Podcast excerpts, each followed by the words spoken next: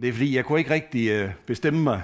Nu kan I jo sige efter gudstjenesten i aften, hvad, hvad, hvad I synes det mest dækkende er.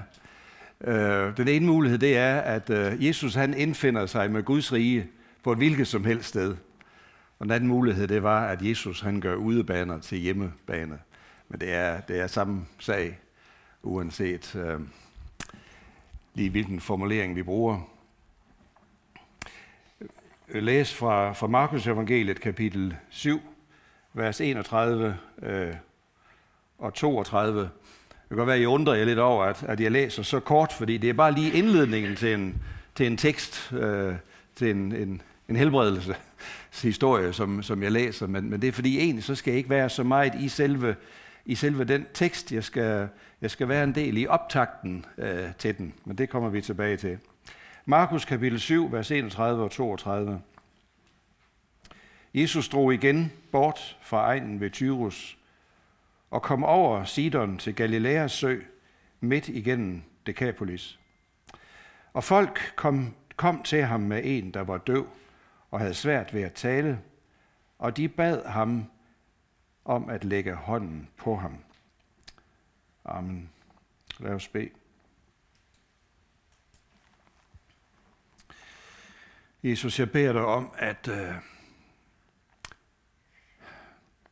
at du møder os med din hellige ånd, og at din hellige ånd må lyse på dig, Jesus Kristus. Jeg beder dig om, at hellige ånd må, må drage vores opmærksomhed imod, imod dig, Jesus, imod det, som kommer for dig, øh, om det rige, den noget, du bringer med dig, og som vi trænger så meget til. Så Jesus, jeg, jeg beder dig om, at du må kommunikere noget til os, der langt overgår mine ord og sætninger. I Jesu navn. Amen.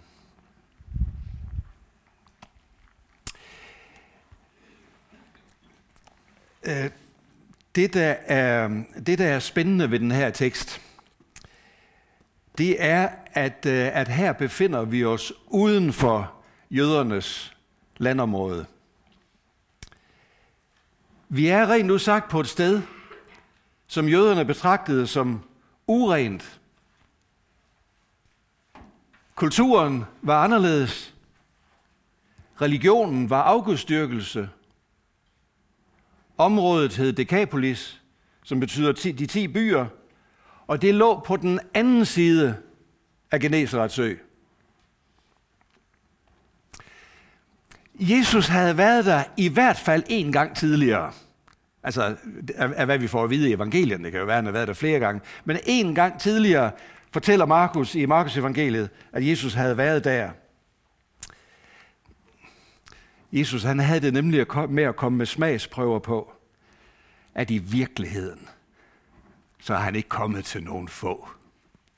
I virkeligheden, så er Jesus verdens skaber, ham ved hvem alt er skabt, ham i hvem alt blev til, og intet blev til uden ved ham.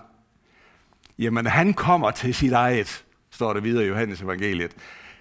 Og hans eget, det er hele verden. Det er alle mennesker, uanset deres baggrund og etnicitet og alt muligt, som vi kan nævne som, som forskelskriterier. Han kommer til os alle. Det var det, Jesus han godt kunne lide at komme med smagsprøver på. Han var, ja, han gjorde det, vi kalder for udebaner til hjemmebaner. Han indfandt sig med Guds rige på et hvilket som helst sted. Første gang Jesus var på det her udebanede sted i Dekapolis, det hører vi om i, øh, i Markus kapitel 5, og der viser det sig, at det virkelig var øh, var udebane. Og jeg, jeg skal lige læse lidt for jer øh, fra, den, øh, fra den beretning. Så kom de over til den anden, øh, øh 5.1, så kom de over til den anden bred af søen, til Gerasenernes land. Det var, det var det samme, det var et andet navn for samme område. Og da Jesus steg ud af båden, kom der af det samme en mand hen imod ham fra gravhulerne. Han var besat af en uren ånd. Og så kommer der en barsk beretning med en, der er fuldstændig martret af onde kræfter. Og Jesus befrier ham og øh, sender de der ånder i svinene, øh, og det, det, det er noget, ja, det er, det er en meget øh, dramatisk historie. Der er, jeg vil ikke sige, at det er alle ting, jeg i den jeg øh, til fulde forstår, øh, men, øh, men Jesus han kommer i hvert fald med, med Guds rige. Jesus han bevæger sig her ind i en sump af lidelse og håbløshed og modstand. For da han havde befriet den besatte mand, så kom stedets indbyggere for at se, hvad der var sket.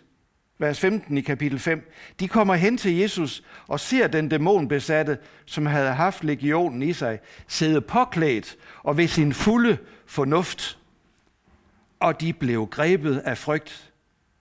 Men de, der havde set det, forklarede dem, hvad der var sket med den dæmonbesatte, og fortalte om det med svinene.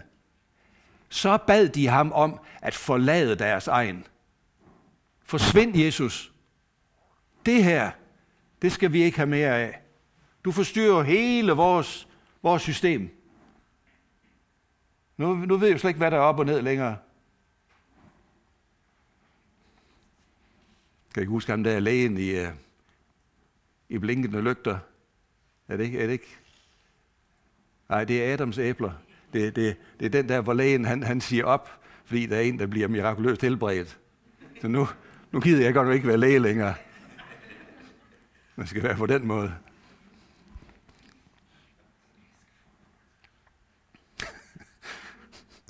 De bad ham om at forlade deres egen. Så læser vi videre, at den befriede mand, han ville gerne have været med Jesus. Og det kan jeg sandelig godt forstå. Må godt nok være meget, meget ønskværdigt at få lov til at følges med ham, der har befriet en, og så komme væk fra den øh, øh, ja, onde, meget øh, problematiske, ubarmhjertige sammenhæng, som, øh, som man var i. Men Jesus sagde, at han skulle blive hos sine egne og fortælle om, hvad han havde oplevet. Det står der i vers 18, 19 og 20. Da Jesus var ved at gå ombord i båden, bad manden, der havde været besat, om lov til at komme med ham. Men det afslog Jesus og sagde til ham, gå hjem til dine egne og fortæl dem om alt, hvad Herren har gjort imod dig, og at han har forbarmet sig over dig. Og så gik han hen og gav sig til at prædike i Decapolis om alt det, Jesus havde gjort mod ham, og alle undrede sig. Det var første gang, Jesus han var på den her udprægede udebane. Siden er der gået en rumtid.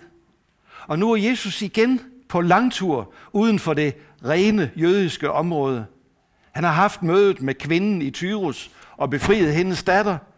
Og på hjemvejen, så kommer han altså igen til Dekapolis. Det var jo det, jeg læste i øh, udgangsteksten. Jesus drog igen bort fra egen ved Tyrus og kom over Sidon til Galileas sø midt igennem Dekapolis.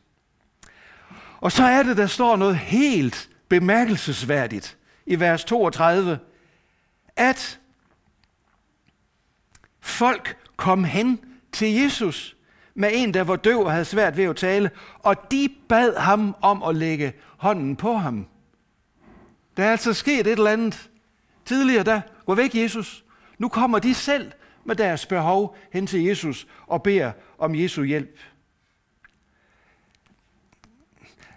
Altså, jeg, jeg tænker sådan, det Markus vil fortælle os, det er, at på en eller anden måde, så har den befriede mands vidnesbyrd ind i et, synes vi, håbløst miljø, så har den befriede mands vidnesbyrd påvirket dem, så de er blevet åbne for Jesus. Og jeg synes, det vækker så meget håb om at medbringe vidnesbyrd om Jesus i vores daglige kontekst. Det, der virkede som en håbløs udebane, er nu blevet til en hjemmebane for åbne hjerter for Jesu hjælp. Jesus havde indfundet sig med Guds rige, også der. Jeg kan godt sige lidt mere om det med udebaner. Det kan godt være, det er den titel, jeg selv hælder til. Første gang, jeg var i København, der var jeg 13 år. Det var fordi 7. klasse i Stakrov skole skulle på lejerskole på Bornholm. Og tidligt om aftenen, så kom vi ind med toget til hovedbanegården og skulle i Tivoli. Og det, jeg fortæller her, det er jo tusindvis af provinsskoleelevers historie.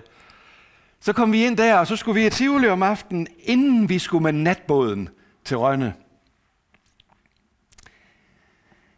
Jeg kan godt sige, at mindet om turen over gaden fra hovedbanegården til Tivoli, den sidder i mig endnu. Jamen, der var jo flere vejbaner. Og de var trafikeret hele tiden. Biler og busser og cyklister. Og jeg, jeg er lidt usikker på, om der også kørte tog. Der var sporvogne. Jamen, hvad er det for noget? Nu er man lige stået af toget, ikke også, og ude på, og så, og så kommer de kørende efter en. Og uendeligt mange folk. Og nu sagde jeg flere vejbaner. Det var en underdrivelse. Der var mange flere vejbaner, end der var i Stakro. Så man var sådan totalt udmattet, når man var kommet nogenlunde uskat over, mens københavnernes irritationer havlede ned over os med dytterier og bunderøve. Jeg kan sige, at det var udebane. Og så var der ikke engang en eneste traktor eller majetasker. Det, det, det var altså noget sært noget. Nå, vi kender alle sammen til udebaner i vores liv, ikke sandt? Også af den mere alvorlige slags. Jeg vil prøve at, at dele nogle eksempler, som mange af os sikkert kan, kan genkende, i hvert fald noget af os i. Udebaner, det kan, være, det kan være sociale eller kulturelle udebaner. Når man befinder sig i miljøer, der tænker og taler helt anderledes, end man selv gør.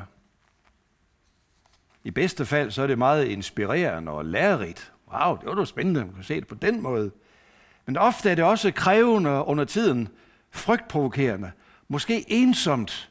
Hvis man sidder i et, i et fællesskab i en sammenhæng, man behøver, jeg, jeg er den eneste, der tænker, hvis man er den eneste normale, øh, altså hvis man er den eneste, sådan tænker, øh, som, som jeg gør. Man mærker, at referencerammerne er vidt forskellige. Hvad man interesserer sig for, hvad man synes. Det kan også være trosmæssige udebaner. Måske sidder man i et selskab, måske sidder man som Jesus troende i et selskab eller et kollegaskab, hvor der til ingen kristen øh, viden eller referenceramme er, eller luften er, er tyk af fordomme mod at tro, som jeg faktisk gør. Så kan man godt have brug for sådan lige i sit indre og viske, Jesus, tak, at du også betragter det her sted som hjemmebane for dig. Tak, at også her har du indfundet dig med Guds rige. Eller man er i et helt anderledes kristen fællesskab end det, man selv er opvokset i eller plejer at være en del af. Måske sådan lidt som med andre teologiske modeller eller helt andre udtryksformer. Åh, oh, Jesus, tak, at her, her er du også, satser jeg på. Eller, og det er måske der, det virkelig kan gå tæt på, man opdager, at man selv på sin trosrejse er blevet anderledes end det fællesskab, man plejer at identificere sig med. Det kan være meget ensomt. Så har man brug for sådan lige at blive mindet om ved Helligånden. Jesus, tak, at du også er her. Og du bor i mit hjerte. Du bor også i deres hjerte. Som jeg ikke helt kan følge længere. Men tak, at du er kommet til os. Der er mange, mange, mange, der er visnet væk fra kristne fællesskaber. Fordi de ikke lige fik hjælp til at, at opdage, at Jesus også er her. Så, så skal han nu nok følges med dem. Øh.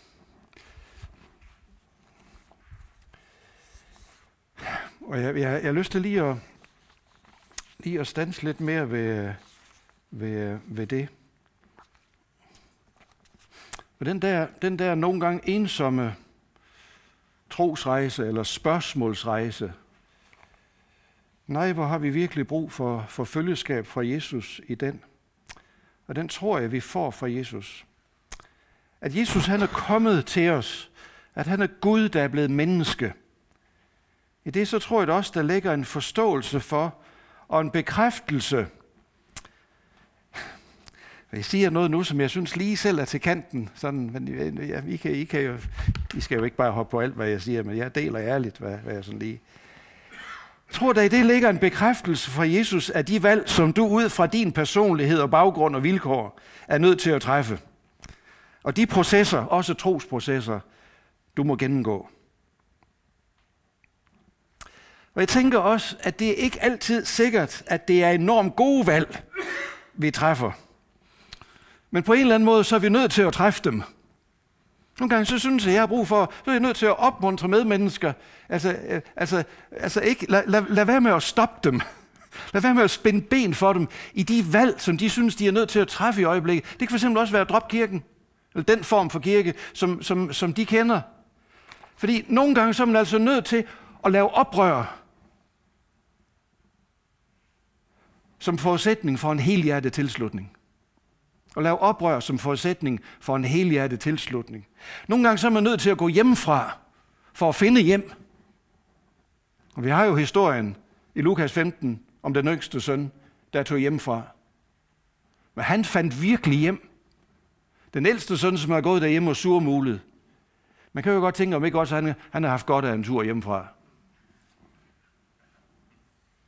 Fordi i virkeligheden, så var han ikke hjemme. Det var bare i sin ydre skikkelse. Jeg er overbevist om, at den Jesus, der kender os til bunds og gør udebane til hjemmebane, og indfinder sig med Guds rige på et hvilket som helst sted, han har forståelse for, hvad det er, vi er nødt til at gøre. Han hæpper på vores ærlige processer. Jeg tog lige... Øh, det var noget, jeg kom i tanke om lige inden jeg tog afsted hernede, så jeg håber, det passer ind i sammenhængen. Øhm, jeg, vil, jeg, vil lige, jeg vil lige citere lidt fra jer fra, fra Knud Romers øh, roman, Den, der blinker er bange for døden. Øhm, det er ikke den bog, jeg står med nu, det, det er citeret i den her bog. Det er en, en glimrende bog af Leif Andersen, en, øh, en lærebog i, sjæle, i øh, sjælesorg, Sjælesov, man har skrevet. Men han, han citerer fra Den, der blinker er bange for døden, Knud Romers debutroman, øh, som jeg også, jeg læste den for mange år siden. Den er, den er sådan lidt trist, og så er den sådan tragikomisk på Knud Romersk façon. Øh, hans mor voksede op i Tyskland og med, med mange skygger fra, fra nazitiden, og, og også i en familie med noget meget, meget kuget øh, kristen udgave af tro. Og nu er de på besøg dernede, og Knud Romer, han er en knægt her, der sidder og, og, øh, og ligesom smager atmosfæren i det der hjem, som de besøger. Skal I høre. Hendes søn var en kæmpe og duknakket og tynget af tro. Og tynget af tro. Han sad i den lavloftede stue med sin tynde kone. Døtrene havde flæsekjoler på, og af og til kiggede de ud af øjenkrogene, og blikkene smuttede rundt som spurve, der pikkede krummer op fra duen. Vi satte os til kaffebordet og foldede hænderne og bad bordbøn i takt med uret, Vater, segne diese Speise uns zur Kraft und dir zum Preise. Og det religiøse vanvid slog ud. Den, det slyngede sig i vedbændt og stedsegrønne planter. Jesus hang på væggen og græd, og der var korsningsbroderier med bibelcitater i gotisk skrift og krucifixer over det hele. Far rykkede på stolen og forsøgte at få plads til benene og gjorde sit bedste for at passe ind – og jeg så over på mor og tænkte på alt det, hun havde gået igennem. Og jeg viskede Satan i stedet for ammen.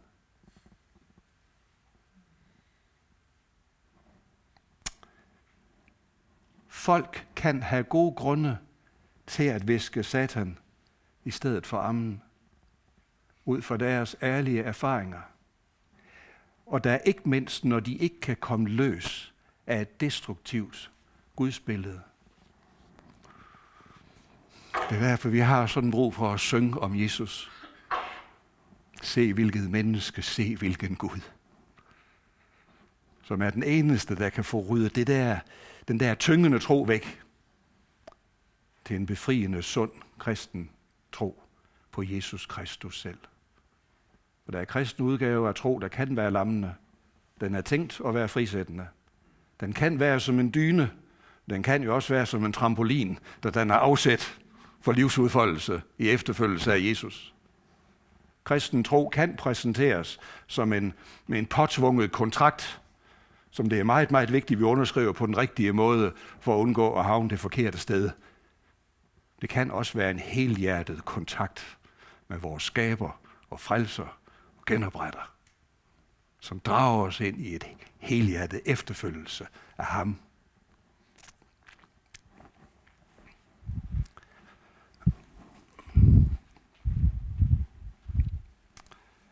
Nu lige se, om vi kunne finde tilbage her, eller jeg kan. Ja, det er jo det der med trosmæssige udbaner. Jesus kan gøre udbaner til hjemmebaner. Ja, det kan jo også være, være tidsmæssige udbaner.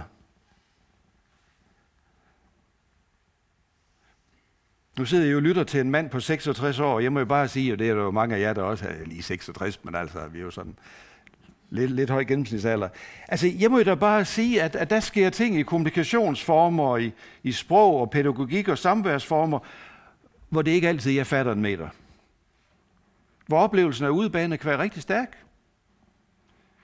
Og så fødes bønden, kære Jesus, hjælp mig til at se, at for dig, så er også en ungdomskultur, der er helt anderledes end min, så er det også en hjemmebane for dig. Også her har du indfundet dig med Guds rige, og dit navn skyder friske skud. Og dem, der er unge og ikke fatter, hvad de gamle har gang i, da de sidder og længes efter gamle dage med fysiske breve og højst en uges ferie, måske endda helt til Holbæk. Og børn, der hørte efter. Altså, hvornår er du født, mand? Og sagde, godmorgen, frøken Jensen, til deres lærer inde. Og så, åh, dengang vi sang de gode gange, gamle sange med indhold i. Gak ud min sjæl, betragt med flid. Nu tog jeg lige en, som er, som er lige er så, så god igen. Eller, den er egentlig god nok, men titlen er bare lidt utidig. Nå, uanset Jesus, hjælp os til at se, at for dig var og er også det en hjemmebane for dig. Det kan være erfaringsmæssige udbaner. Man oplever noget for første gang, der er fremmed og usikkert. Man indgår en, et pagt, en pagt med et andet menneske om at elske hinanden i gode og onde dage resten af livet. Tør man det? Det er der noget udebane over. Noget, noget nyt og anderledes. En svigerfamilie, der er helt anderledes end ens egen normale familie. Det kan der da godt være noget udebane om over. Kære Jesus, lad det være en hjemmebane for dig. Eller man går ind i en tung erfaring af, at det ikke lykkedes med at gennemføre den pagt, som man indgik. Det lykkedes ikke med den relation, man havde satset så meget på. Kære Jesus, lad også den erfaring være hjemmebane for dit nærvær.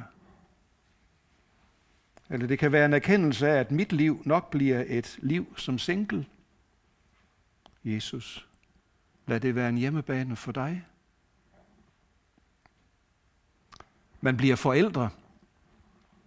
Helt nye og voldsomme følelser af overvældethed, jubel og redsel, og taknemmelighed og bekymring og alt muligt vælter frem. Det kan der også være noget udbaner over, noget nyt og overvældende. Åh Jesus, lad det være en hjemmebane for dig. Eller man bliver ikke forældre eller der er diagnoser på spil, som forårsager en helt anden slags familieliv, end man lige forventede. Kære Jesus, hvor har jeg brug for, at du også er her, og det her må være en hjemmebane.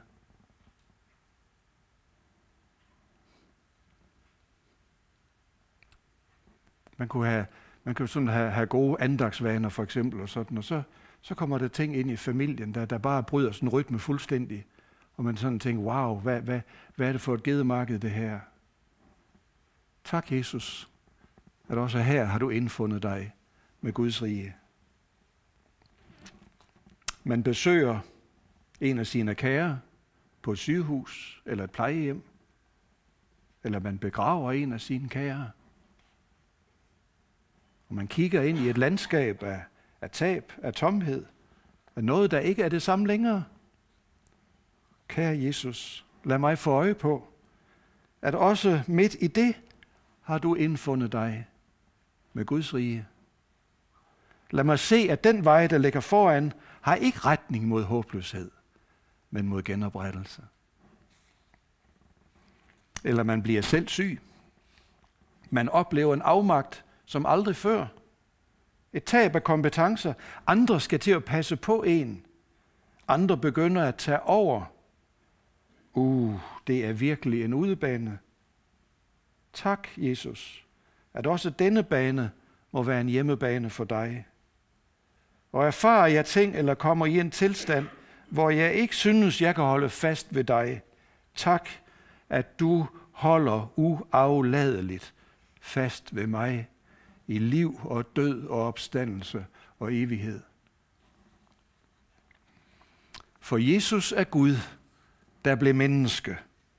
Med alt, hvad det indebærer af diversitet, af livsprocesser, af kulturforskelle, af tiders forskellige tankegange og vilkår, og også teologiske modeller. Han lod sig føde ind i det hele. Han indfinder sig med Guds rige på et hvilket som helst sted. Han er også, hvor du er. Han er også, hvor du er i dit liv. Messias har indfundet sig. Han kom til Decapolis. Han kom til os. Frelseren er kommet. Han kommer alle slags steder. I det skaberværk, der er skabt godt og skadet dybt, heldigvis, forunderligt nok, fortsat elsket højt. Og solopgangen fra det høje besøger os. Om hvad der drev ham til det, skal jeg slutte min prædiken med at, at synge en, en sang nu.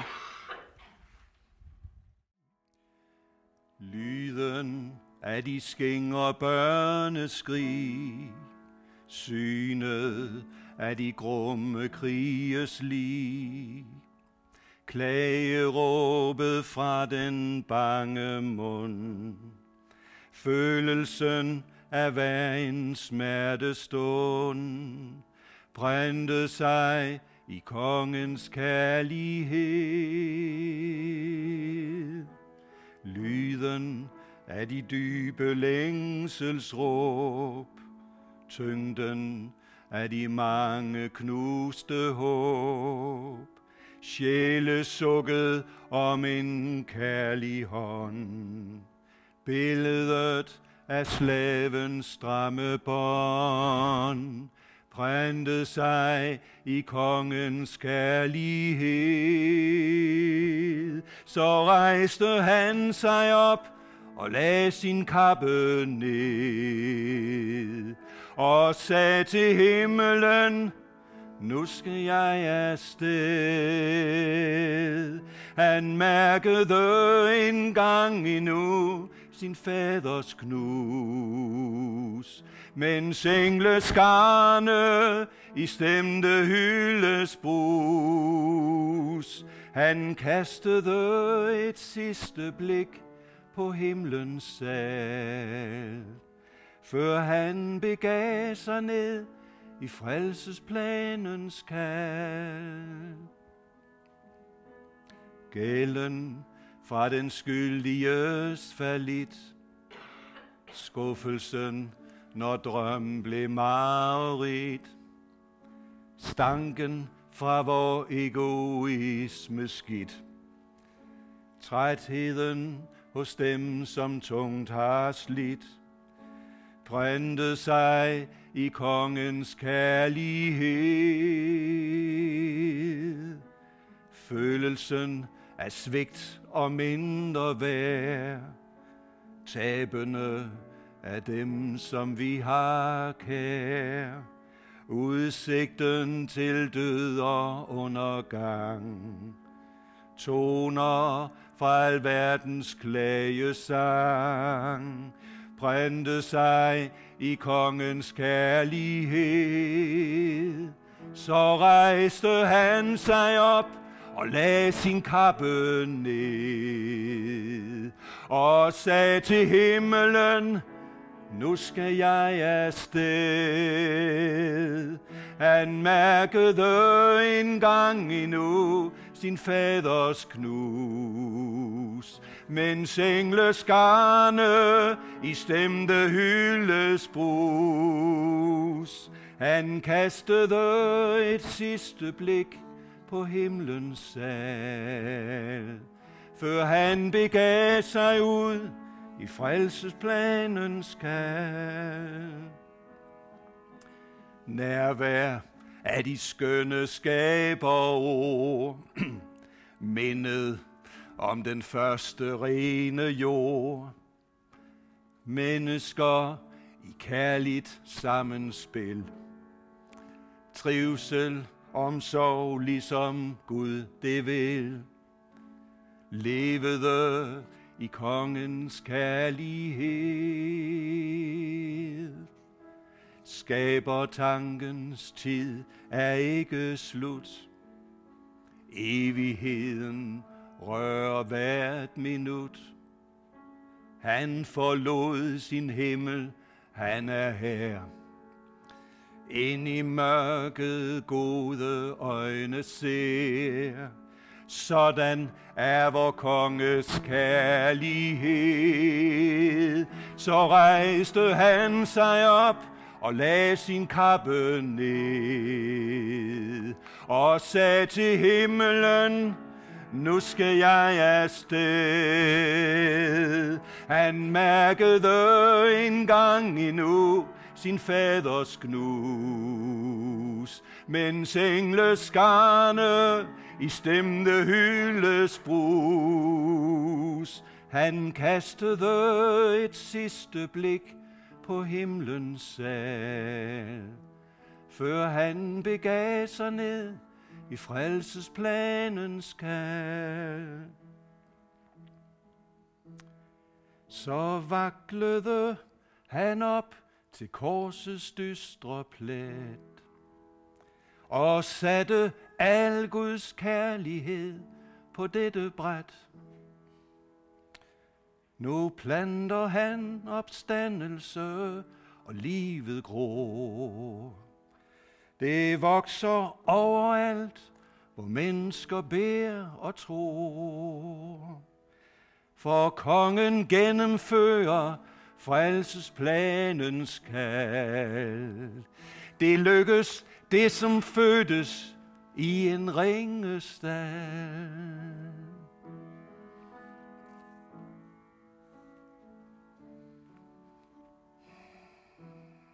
Jesus.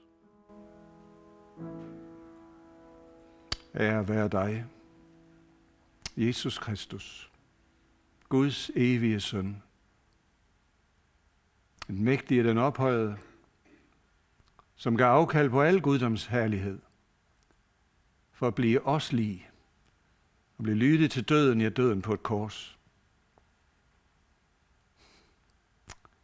Tak fordi du har solidariseret dig fuldstændig med os og har indfundet dig på de mest tossede og håbløse steder med dit rige. Tak her, at vi også må tro, at du har indfundet dig i vores liv. Og du kender vores vilkår på godt og ondt. Alt det, vi er glade og taknemmelige for, og det, vi frygter for, og det, vi ikke kan overskue. O Helligånd, lys på Jesus for os. I Jesu navn. Amen.